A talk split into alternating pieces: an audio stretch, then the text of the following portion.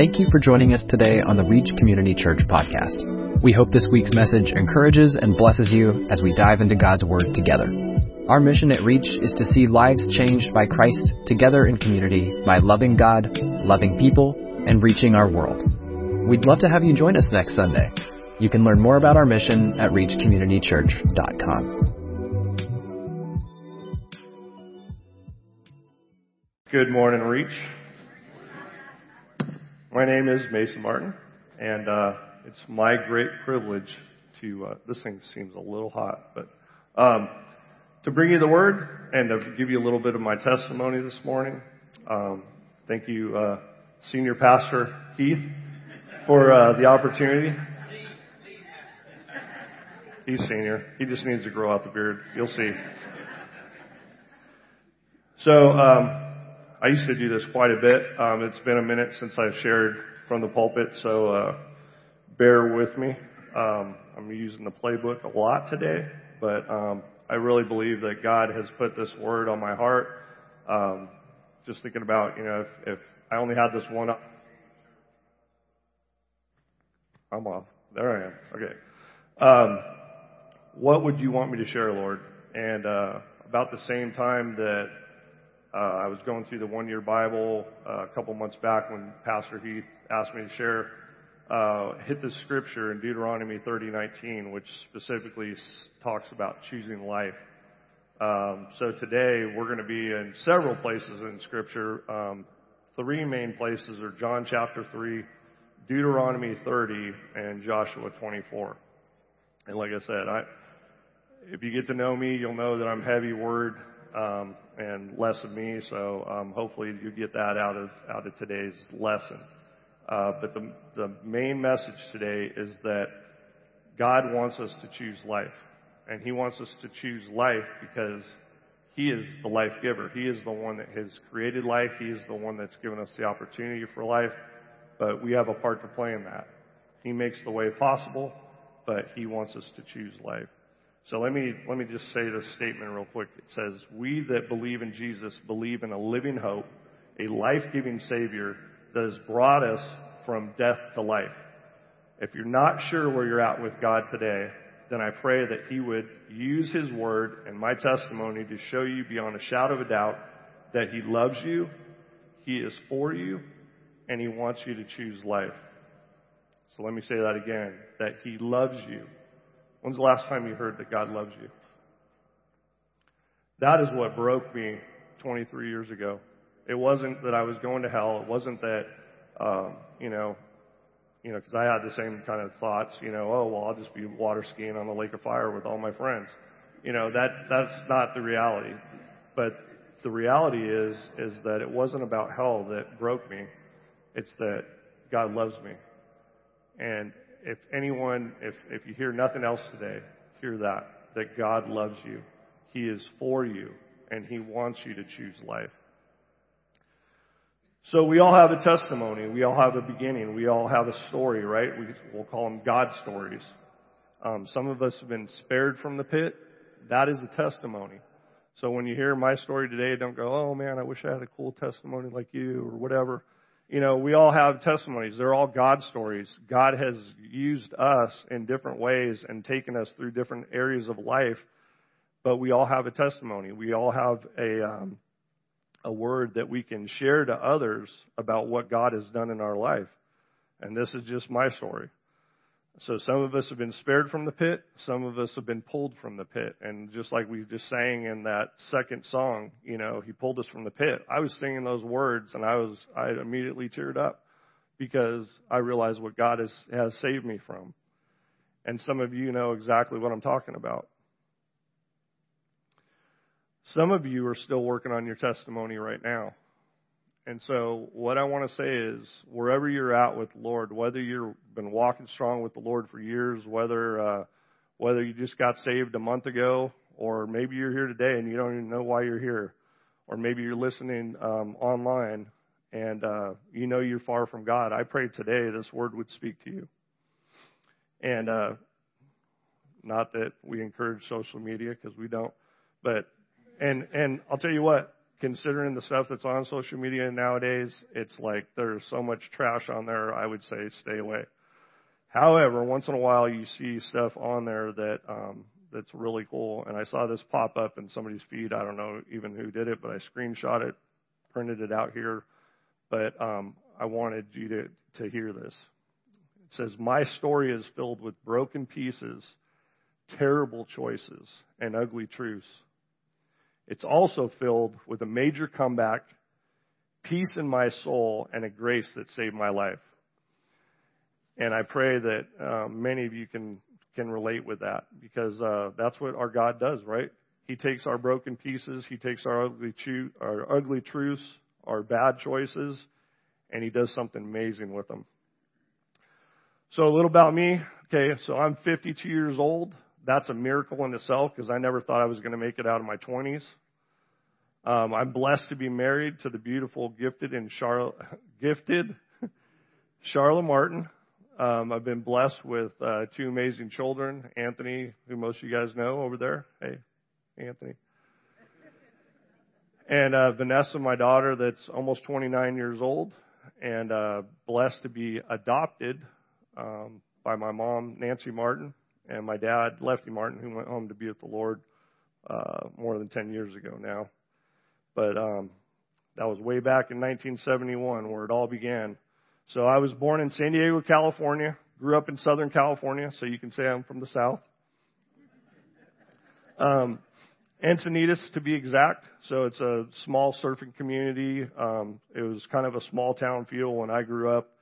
Um, so we were known for surfing, we were known for for flowers, and we were known for um, partying and weird spiritual stuff that went on in that area. Um, what I'll say about my childhood. So my parents were hard working and hard drinking, right? Yeah. Okay. Okay. That was, that was our life. Sunday was just another potential work day in my dad's eyes and church wasn't on the list of to-dos. Um, I grew up with kids like me, blue collar families. Most of the parents drank, which means all of us kids drank too. Um, we were just surrounded by that kind of lifestyle. Um, the drug culture was heavily present in those days amongst my peers um, growing up in that in that area. Um, the Jesus Revolution, which you guys just saw the movie come out not too long ago, so that whole Jesus people movement and everything that was still going on in those days, um, but we were completely oblivious to it. So we had churches popping up. There was all kinds of stuff going on all around us, and we just were not part of that. My parents got sober when I was 11 to 12 years of age, and I didn't.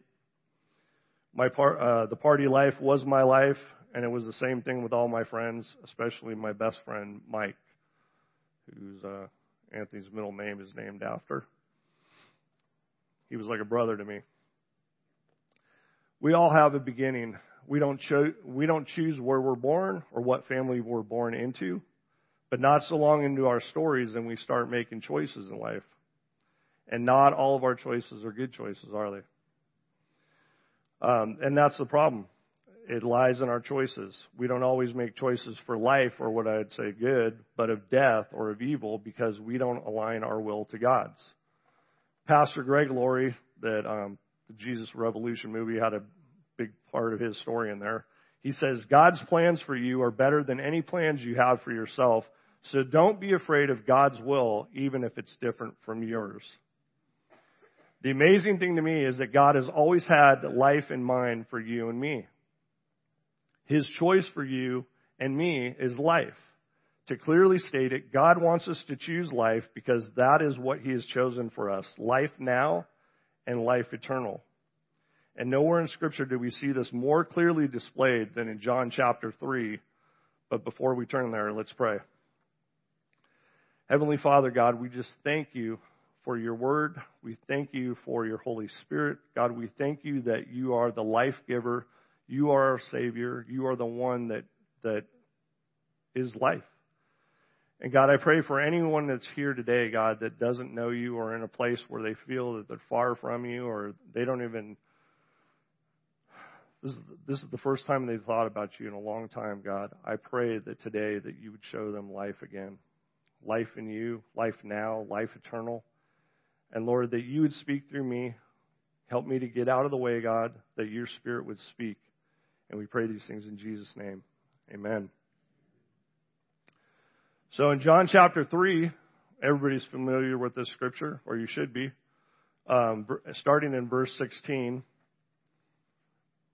And what I want to say before we start jumping into all these scriptures is that when Heath asked me a couple months ago to share these, it's it's always interesting to me as the Holy Spirit moves and the commonality of the messages because he actually covered John three in pretty good detail um, about three weeks ago, and then some of the other scriptures that we're going to touch on, he ended up just doing in the last couple of weeks, and it's amazing to me because that means the Holy Spirit wants us to get it.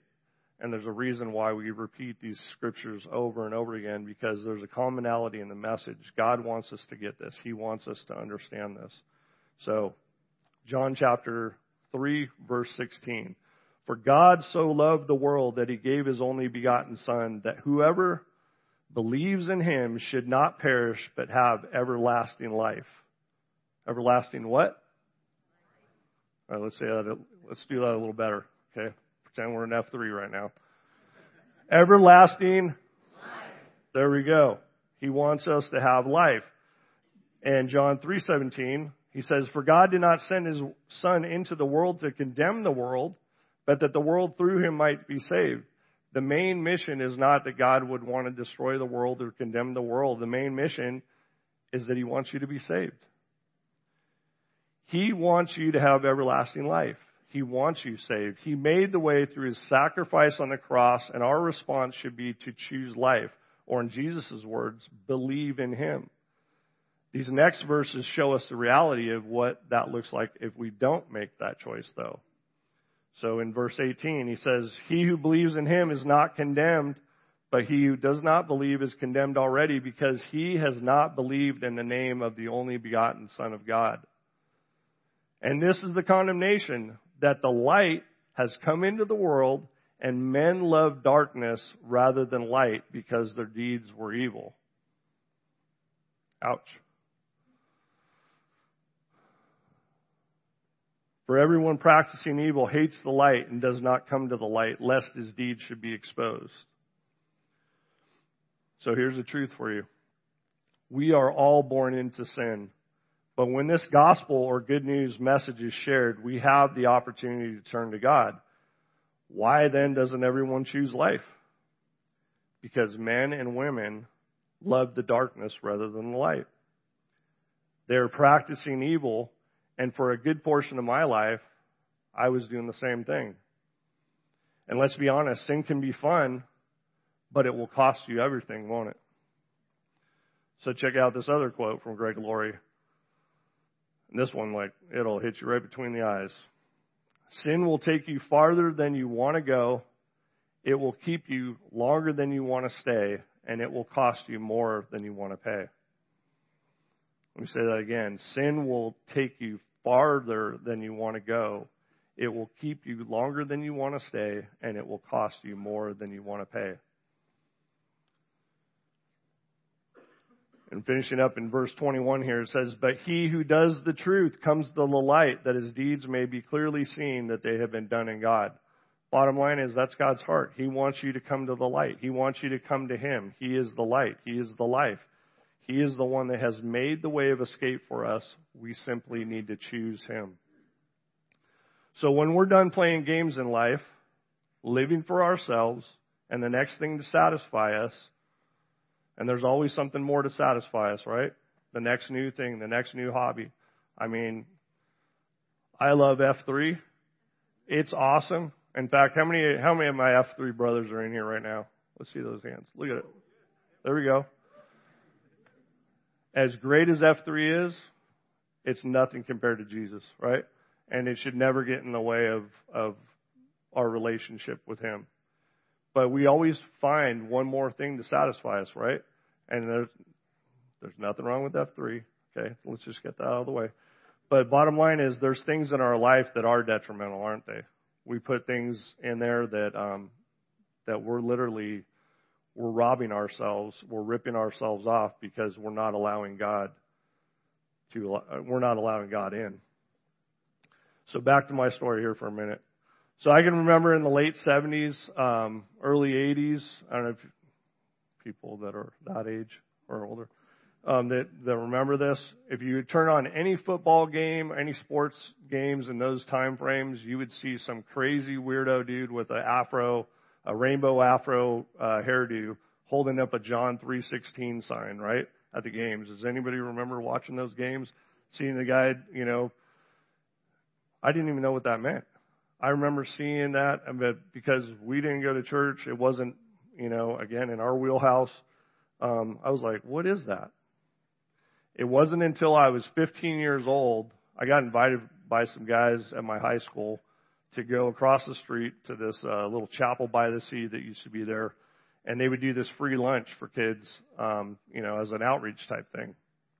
And some of these guys I went to school with that like to smoke, um, I guess it's wacky tobacco, um, green stuff, you know, whatever you want to call it they had the munchies, and so they're like, "Hey, let's uh, go across the street and uh, we'll listen to this guy, or actually go get this free meal." But this guy's going to talk about Jesus, and when he starts talking about Jesus, just plug your ears, you know, so you don't have to listen to him. And I go, "Oh yeah, cool. You know, I'll just plug my ears." I couldn't plug my ears. It was the first time I heard John 3:16. It was the first time I heard these verses that I just shared with you, and it rocked me right? It just it completely rocked me um, that one I was a sinner, um, two that I had this Savior that had done all this stuff for me, and I got 15 years into my life, and I, how didn't I know this, right? And bottom line is is we need people to point us to Jesus, right? We need those we need those times where we where we have someone that's showing us um, to choose life. And unbeknownst to me, these guys they were trying to get me there just to eat a meal. And uh, bottom line is, next thing I know, I was getting saved. So I raised my hand to receive Jesus and did the same thing for the next three Sundays at that church. And uh, then went back to making really bad choices again. And that was 1986. Um, did I get saved then? I don't really know. I know I said a prayer several times. I know I was repentant but no one followed up with me or showed me what I should do next, right? And that's also a, like a key thing when you get saved or when you're in a in a place where you're ready to accept Jesus, you need people around you that are going to help you to take the next steps. Thankfully, at 29, I would get another chance, and I would have somebody in my life then that would actually um, take me through. So I know from that time in 1986 when I prayed that prayer that God was truly trying to get a hold of me because there would be in the years to follow multiple instances where I can't explain it any other way than God's hand was upon me. He was choosing life for me even when I was making choices for death. Okay, Mason, what do you mean by that? Well, I'll tell you. Besides the friends I had going into high school who all dropped out on me, by the way. So I had nine friends that I used to surf and skate with and do other things with um, that I won't um, say. Um, they all dropped out, and I knew that wasn't an option for me because you know my parents were a little more older school than some of the other parents, and they weren't you know as um, lenient that way. I would have been killed if I dropped out of school. So that wasn't an option for me. So I stayed in got through high school, but at the end of my senior year, when everybody else was making these choices to go to colleges, and it, you know, it felt like they all, you know, were from these good, good families. They all had these options and all this stuff to go to whatever college they wanted to and everything else. I made the really great choice of joining a Mexican gang um, at the end of my senior year, um, and basically uh, guys that I had grown up with, and uh, no, I'm not Mexican. So that's what you guys were wondering. And it's like, um, you know, bottom line is, how is this white boy getting in a Mexican gang? Well, I can't give you all the details about all that either, or all the activities that gangs do. But what I'll what I will say is they're all choices for death, right? You're not getting together and you're not doing community service and doing good things, and you're not out there picking up trash like Jim and and doing all this fun stuff. Um, no, you're you're doing bad things, and you're basically being a an instrument for Satan. And um, that's what I was for a long time, and uh, making choices that will lead um, to destruction or to the destruction of others. So God continued to try to get my attention with even my own near-death experiences, including a time um, while being shot at. Um, I could feel bullets grazing my head and grazing my neck, and literally it was like somebody was taking my head and moving my head out of the way of the bullets. And the car that I was in at the time, there was a cluster of, of rounds that were about the size of my head where I should have been I should have been killed. And it was like God was just taking my head and uh and doing this. Woo. Um also I can remember running from a situation at night and diving over a bush, not realizing there was a large cliff on the other side of that bush. And um and actually having enough time to think, wow, this is it, you know, like, and and to actually have that much time, and then I'm and doing that math at the whole 32 feet, 32 feet per second type thing, you know, and I'm like, wow, it's been more than a second, I'm done. Um, but I felt a hand on my shoulder, and I know it sounds unbelievable, and this is, you know, my story, not your story. I was there. I'm just telling you the head thing, the, the hand on my shoulder thing. I don't know how to explain it any other way, but I know God was with me. I know also during that time, my mom was finally getting her life right with Christ, and she was praying for me. So during this whole time, she was like surrendering me to God, doesn't know what to do with me, that kind of thing. And that woman right there was praying for me. So God intervened. And what was God? God was continuing to show me that at that time that He was definitely active in my life. He cared for me even when I didn't care about my life or anyone else's. And then He gave me a job. He ended up giving me a wife. He gave me kids, um, a house, and even an excuse to remove myself from the gang that I had been a part of. So wait, are you saying that God was blessing you in your disobedience? I don't know how to answer that what I would tell you is that um, at that time I was self-made, and everything I had I made happen. But what I would say is, like the children of Israel, his heart was for me. He was trying to woo back, woo me back to him, even opening doors of opportunity that I didn't deserve. But this heart was hard as stone back then. But if you've been walking with the Lord for a while, you know that God has a way of softening hard hearts, right? Um, and not always in a gentle way.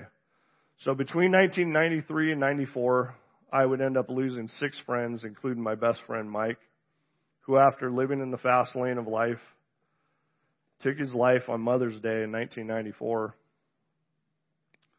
Others were from shootings, drug overdoses, and one of my friends was killed in prison. God used these deaths to show me what would come for me if I continued down this path without Him. And I would love to say I immediately fell on my face and was repentant, but that didn't happen for many more years. My heart was breaking though over all these losses, but it still wasn't my time. God was long suffering with me as he's long suffering with you. Like Peter mentions in his second epistle, 2 Peter 3 9 says, The Lord is not slack concerning his promise, as some count slackness but is long suffering toward us, not willing that any should perish, but that all should come to repentance. And like the old joke goes, in the Greek, all means all. That's his desire. His desire is that all would come to repentance. His desire is that we would all choose life. So God was not done with me, and He's not done with you. Fast forward to 1998, 1999.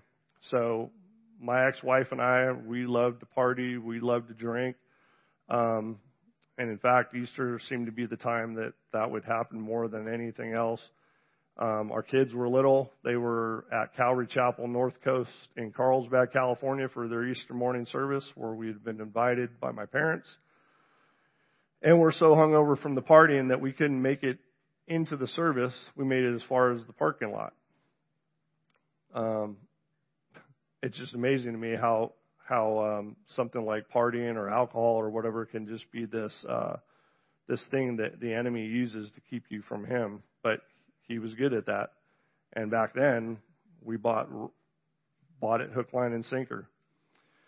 So Satan wouldn't get this uh, this way back in Easter 2000 though, because that's when I went to the Calvary Chapel Vista Easter service, and after hearing the gospel so many years before in high school, I finally heard it again. How much God loved me. And at 29, I was finally fully broken, fully surrendered, and yet again, still not fully sober. Because yes, I had gone out drinking the night before and was hungover. Um, and unfortunately, my wife at that time was still so hungover she couldn't make it to the service. But I had my two little kids with me down front, surrendering our life to Jesus at that time. And here's an important quote that I want you to think about regardless of where you're at. Because sometimes we think we got to clean ourselves up. I thought at that even back then. I was like, well, I, I can't go to church. I'm I'm still hungover. You know, I'm, I can't go to church. I'm this or I'm that. You don't need to clean up your life to come to Christ. Come to Christ, and He will clean up your life. So I had been invited by a coworker at the nuclear plant I worked at, and he was the first Christian I'd ever really met.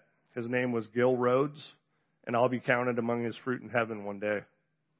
Our journey started four years prior, and God used my old surfing ability to help teach him to surf in our off work time, and he was teaching me about Jesus even without words. Gil constantly encouraged me in the things of the Lord and even would get me the tapes or CDs from a service that I would miss.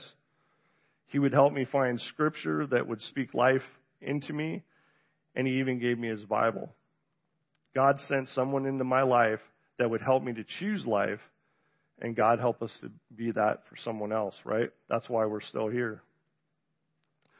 So even though I was saved now and things seemed to be just awesome, I can remember other friends and coworkers telling me all the things I was going to miss out on because I was a Christian now, right? And most of them had come from a Christian background. So I'm like, well, why are you telling me all this stuff? I mean, shouldn't you be encouraging me in the things of the Lord? But I remember thinking to myself, like, what? Like, I got to give up this, I got to give up that. And I didn't know God's opinion on most things. I didn't know what the Bible said. And I really didn't feel like I had much to give up because for many years leading up to that, I thought I was a good person. You guys ever think that?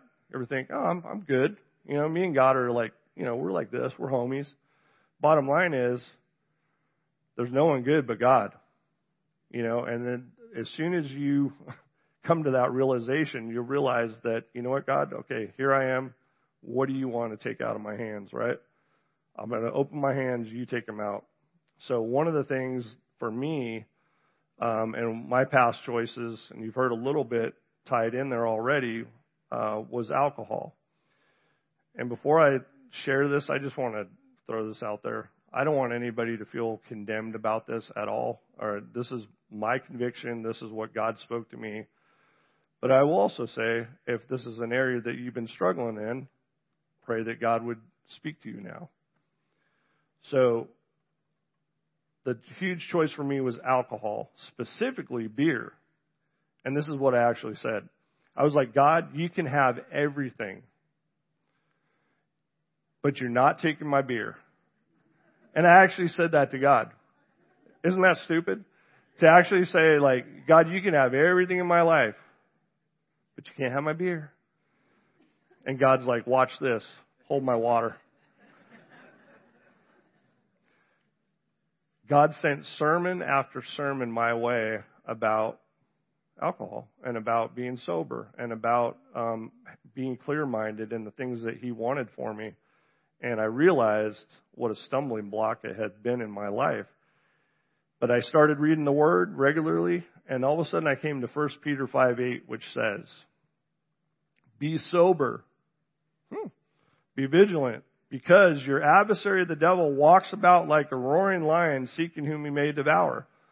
Bottom line is, we have an enemy that is not happy that you made the choice to follow Jesus Christ. He's not happy he lost you on his team. I was a big part of his team for all the things that I used to do.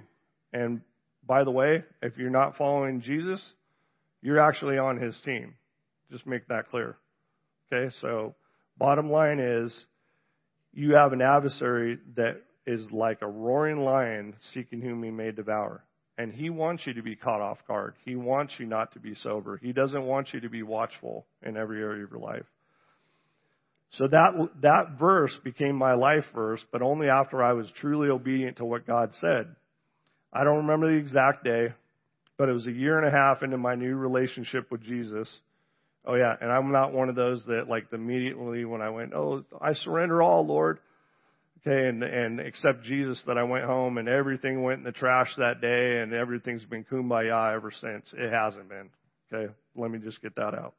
So this is a year and a half into my walk. And I went to the grocery store. I literally, you know, going down the aisle, loading the loading the basket, doing the things I do. Load the basket with the 18 pack, just like I always do. Take it home literally went to put it in the fridge, and the second I put it in the fridge, God said, Hasn't that caused your family enough trouble? And haven't I taken that from you?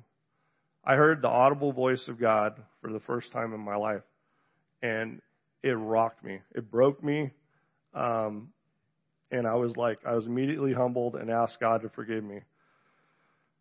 Opened the fridge, took the beer out of the fridge, walked around to the side of the house where we have a special um, trash can for dog poop.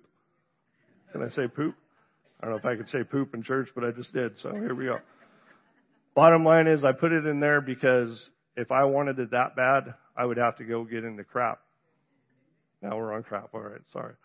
But bottom line is had to throw it in there because I would have to dig it out to get it back. Right. And that's how God wanted me to, to take care of it.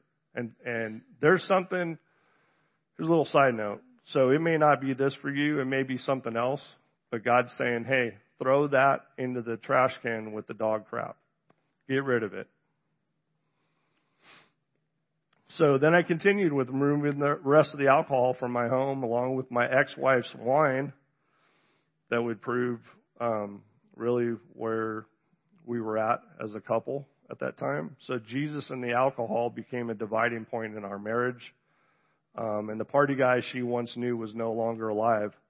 I was a new creation in Christ, like 2 Corinthians 5:17 says. Therefore, if anyone is in Christ, he is a new creation. Old things have what? Passed away. Behold, all things have become new. And here's the thing some of you already are aware of in your walk with the Lord. And that is, He will help you remove those things or even the people that were actually death in your life and will help you to make those choices that will bring forth life. And just like pruning a fruit tree, this should sound familiar, um, He takes away dead branches so that the tree is capable of bearing much more fruit. And God's interested in doing the same thing in you and me. The pruning isn't always fun, is it? but it's absolutely necessary if we want to grow in Christ. So Jesus speaking to his disciples in John 15, 1 through 2 said, I am the true vine, and my Father is the vine dresser. Every branch in me that does not bear fruit, he takes away, and every branch that bears fruit, he prunes, that it may bear more fruit. So just like in, in my life, Jesus wants the same for each of us, to be willing to allow him to have his way in us to cut away the dead things or the things that are holding you back from really growing in Him and experiencing life as He wants for you. And there's a point when you walk out your new life and the Holy Spirit starts removing old things that need to go that our flesh, the devil, and the world around us will come against.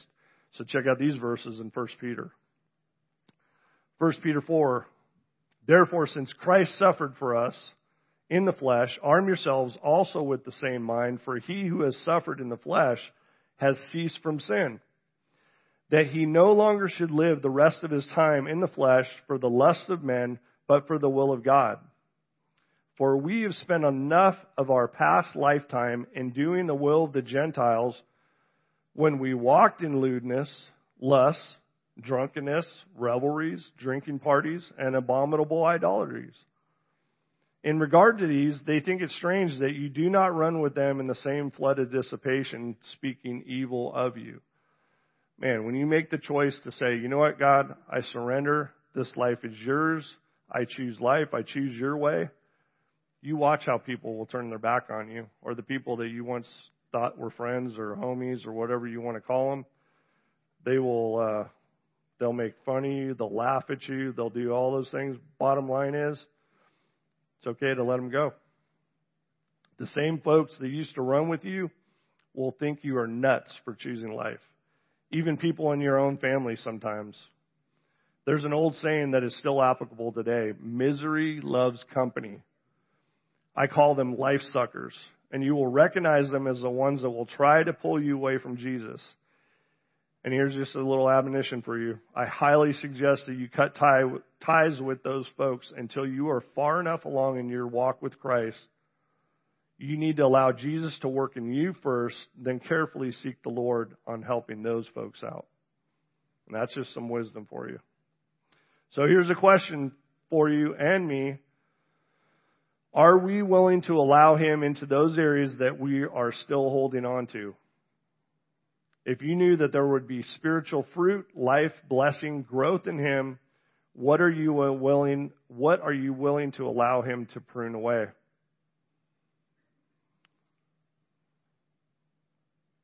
So those are things that I hope even right now you're pondering. What are you willing to allow him to prune away? What are you holding on to that God's saying, you know what, open your hands. I see it in your hands. Just open your hands. Let me have it. So other things in my life that would follow after he took away alcohol, um, like the horrible habit of dropping the F word in every conversation. I'm telling you, I could use the F word as a noun, verb, and an adjective. I, it was like a gift. But bottom line is, God has taken that away, and um, I pray that for all of you. I'm not saying anybody in particular, but I'm not. All right, and taking away um, pornography. So there's another one, which is crippling our society. Okay, so all, a lot of the things that are going on in our world with the, I mean, sexual deviant type stuff that's out there right now, it starts with pornography and it starts with people opening themselves up to that. We have a really um, close friend of ours, close couple, um, that their marriage just has been destroyed because of pornography. So, um, bottom line, side note, if I mean that shouldn't even be in your wheelhouse, but if it is, men or women, give it to God. Let Him take that. So it wasn't like someone was saying to me, you gotta stop all this. It was literally a God thing. Okay. So as the Holy Spirit moves through your life as a believer in Jesus Christ and begins to clean house, get used to saying, yes, Lord. Okay. So there's things that the Holy Spirit's speaking to you guys even now. I'm not saying them. God's speaking it to you right now. And He's going, that's gotta go. Get used to saying, Yes, Lord, instead of No, Lord, because if He is Lord, which He is, then no isn't an option. He's either Lord of all or not Lord at all. And He desires obedience and not sacrifice.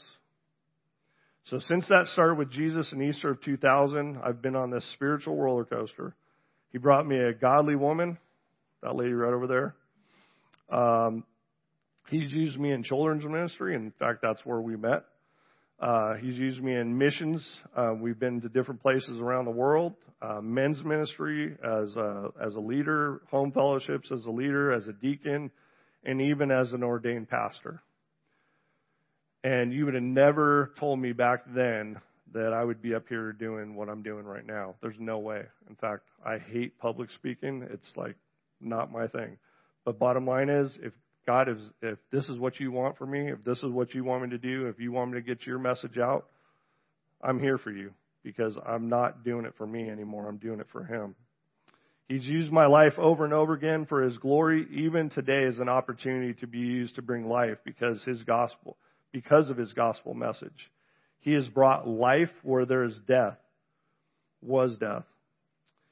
And I can tell you that the journey is absolutely hard but it would be impossible without Jesus making the way.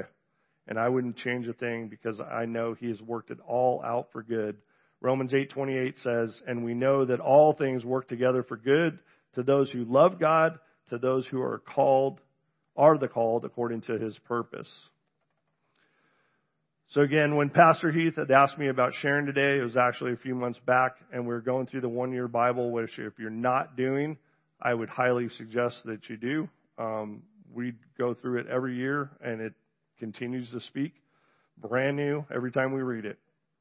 But one of the books in the Bible is Deuteronomy, which is like one of my favorite books just because it's so clear about um, what God has to say to his kids. And before they're ready to pro- uh, enter the promised land and, you know, trying to learn the lessons from their parents that basically blew it all through the wilderness, um, here's Moses speaking, inspired by God, um, these words to his, his people and hear the heart of your heavenly Father speaking to you as He's spoken to me about choosing life or death. So in Deuteronomy 30, starting in verse 11, He said, "For this is this commandment which I command you today is not too mysterious for you, nor is it far off." It is not in heaven that you should say, Who will ascend into heaven for us and bring it to us that we may hear it and do it? Nor is it beyond the sea that you should say, Who will go over the sea for us and bring it to us that we may hear it and do it? But the word is very near you, in your mouth and in your heart, that you may do it. See, I have set before you today life and good, death and evil in that I command you today to love the Lord your God, to walk in his ways, and to keep his commandments, his statutes, and his judgments, that you may live and multiply, and the Lord your God will bless you in the land which you go to possess. But if your heart turns away so that you do not hear and are drawn away and worship other gods and serve them, I announce to you today that you shall surely perish. You shall not prolong your days in the land which you cross over the Jordan to go and to possess. And here's the key verse here. I call heaven and earth as witnesses today against you that I have set before you life and death, blessing and cursing. Therefore, choose life that both you and your descendants may live. That you may love the Lord your God, that you may obey his voice, and that you may cling to him. For he is your life and the length of your days, and that you may dwell in the land which the Lord swore to your fathers, to Abraham, uh, Isaac and Jacob to give them. So did you see that back in verse 19? He says, choose life. That is what God wants for you. That is what He wants for me. That is why He has written this love letter to us that we call the Bible. That is why He sent Jesus to be the life giver, our Savior, and the greatest demonstration of love this world will ever know. In the very next book of the Bible, Joshua has very much the same message for the children of Israel after having much victory in the promised land. So now that they're in there, starting in uh, Joshua 24, verse 14, he says, Now therefore fear the Lord, serve him in sincerity and truth, and put away the gods which your father served on the other side of the river and in Egypt. Serve the Lord. Verse 15, and if it seems evil to you to serve the Lord, choose for yourselves this day whom you will serve whether the gods which your fathers served that were on the other side of the river, or the gods of the Amorites in whose land you dwell. But as for me and my house, we will serve the Lord. Joshua tells them to make a choice, as did Moses, and really we see the same pattern all throughout Scripture. God is in the life saving business, and He will not force Himself upon you. He is looking for those that want to serve Him, want to love Him, and want to obey Him. There's warnings with all these scriptures, though, however. If you choose not to follow the Lord, then essentially you are choosing death. He is the very source of life, and if you reject Him, then essentially you are rejecting life. Why would we reject life?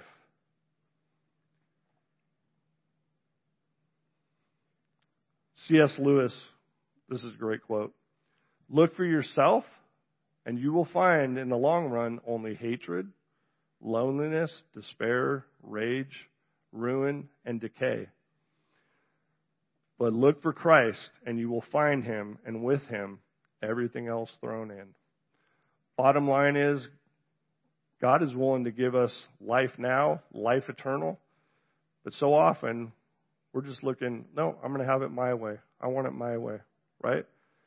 Joshua, Moses, all through the scriptures were warned hey, make a choice, but choose the Lord. So these verses that I'm about to share with you show that God has a plan even to deal with your sin. And if you will trust Him with your life, there's eternal life waiting for you. So stick with me. We're just going to run through these. Proverbs 12:28 says, "In the way of righteousness is life, and in its pathway there is no death." Isaiah 55:6 says, "Seek the Lord while he may be found; call upon him while he is near." And sometimes we hear stuff like this and we go, oh, I've got plenty of time, or the Lord will always be there. This verse is saying, do business with the Lord now, don't put it off. Verse 7 of Isaiah 55 says, Let the wicked forsake his way, and the unrighteous man his thoughts. Let him return to the Lord, and he will have mercy on him, and to our God, for he will abundantly pardon. Acts 4:12 says, "Nor is there salvation in any other, for there is no other name under heaven given among men by which we must be saved." Bottom line is it's Jesus, it's Jesus, it's Jesus. Acts 17:30 says, "Truly these times of ignorance God overlooked, but now commands all men everywhere to repent." And again, we think, you know, like, "Oh, well, I've got plenty of time." Yeah, or I'm a good person.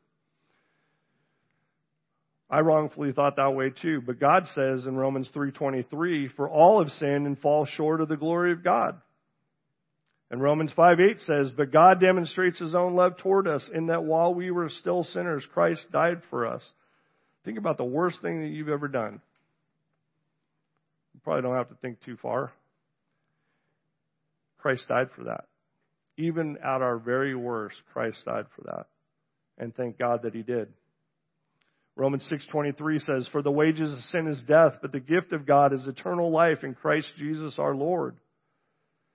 And Romans 10:9 says that if you confess with your mouth the Lord Jesus and believe in your heart that God has raised him from the dead, you will be saved. So this is a fallen world and dark times we're living in. All you have to do is turn on the news or turn on social media for a few minutes and you will realize that. Some of you are still on that path. And Jesus is saying to you right now, choose life. How do you choose life? Choose Jesus. Worship team, you can come on up. John 14:6 says Jesus, uh, Jesus said to, to him, "I am the way, the truth, and the life. No one comes to the Father except through me." If you want life now and life eternal, it only comes through Jesus. There is no other way. But thank God he made the way. Will you choose life today? Let's pray. Heavenly Father God, I just I thank you for this opportunity, God, and more importantly, God, I I thank you that um, that you saved me, that you saved many that are here, Lord. And I pray for any that are here today, God, that are in a place where they're not sure where they're at with you. Um, they haven't made that choice. But God, we know that you've made that choice for them. God, you're wooing them even now, God. You're speaking to them. I pray that today would be the day of salvation for them. I pray that they would not leave this place until they do business with you. And just the way that you captured my heart, Lord, so many years ago, and you got a hold of my life and help me to make that choice. God, I help I pray that you would help them make that choice even now for you. So Lord, to you be the glory. Thank you for this time. In Jesus' name. Amen. Thank you for joining us today on the Reach Community Church podcast. We'd love to have you join us next Sunday. You can learn more about our mission at reachcommunitychurch.com.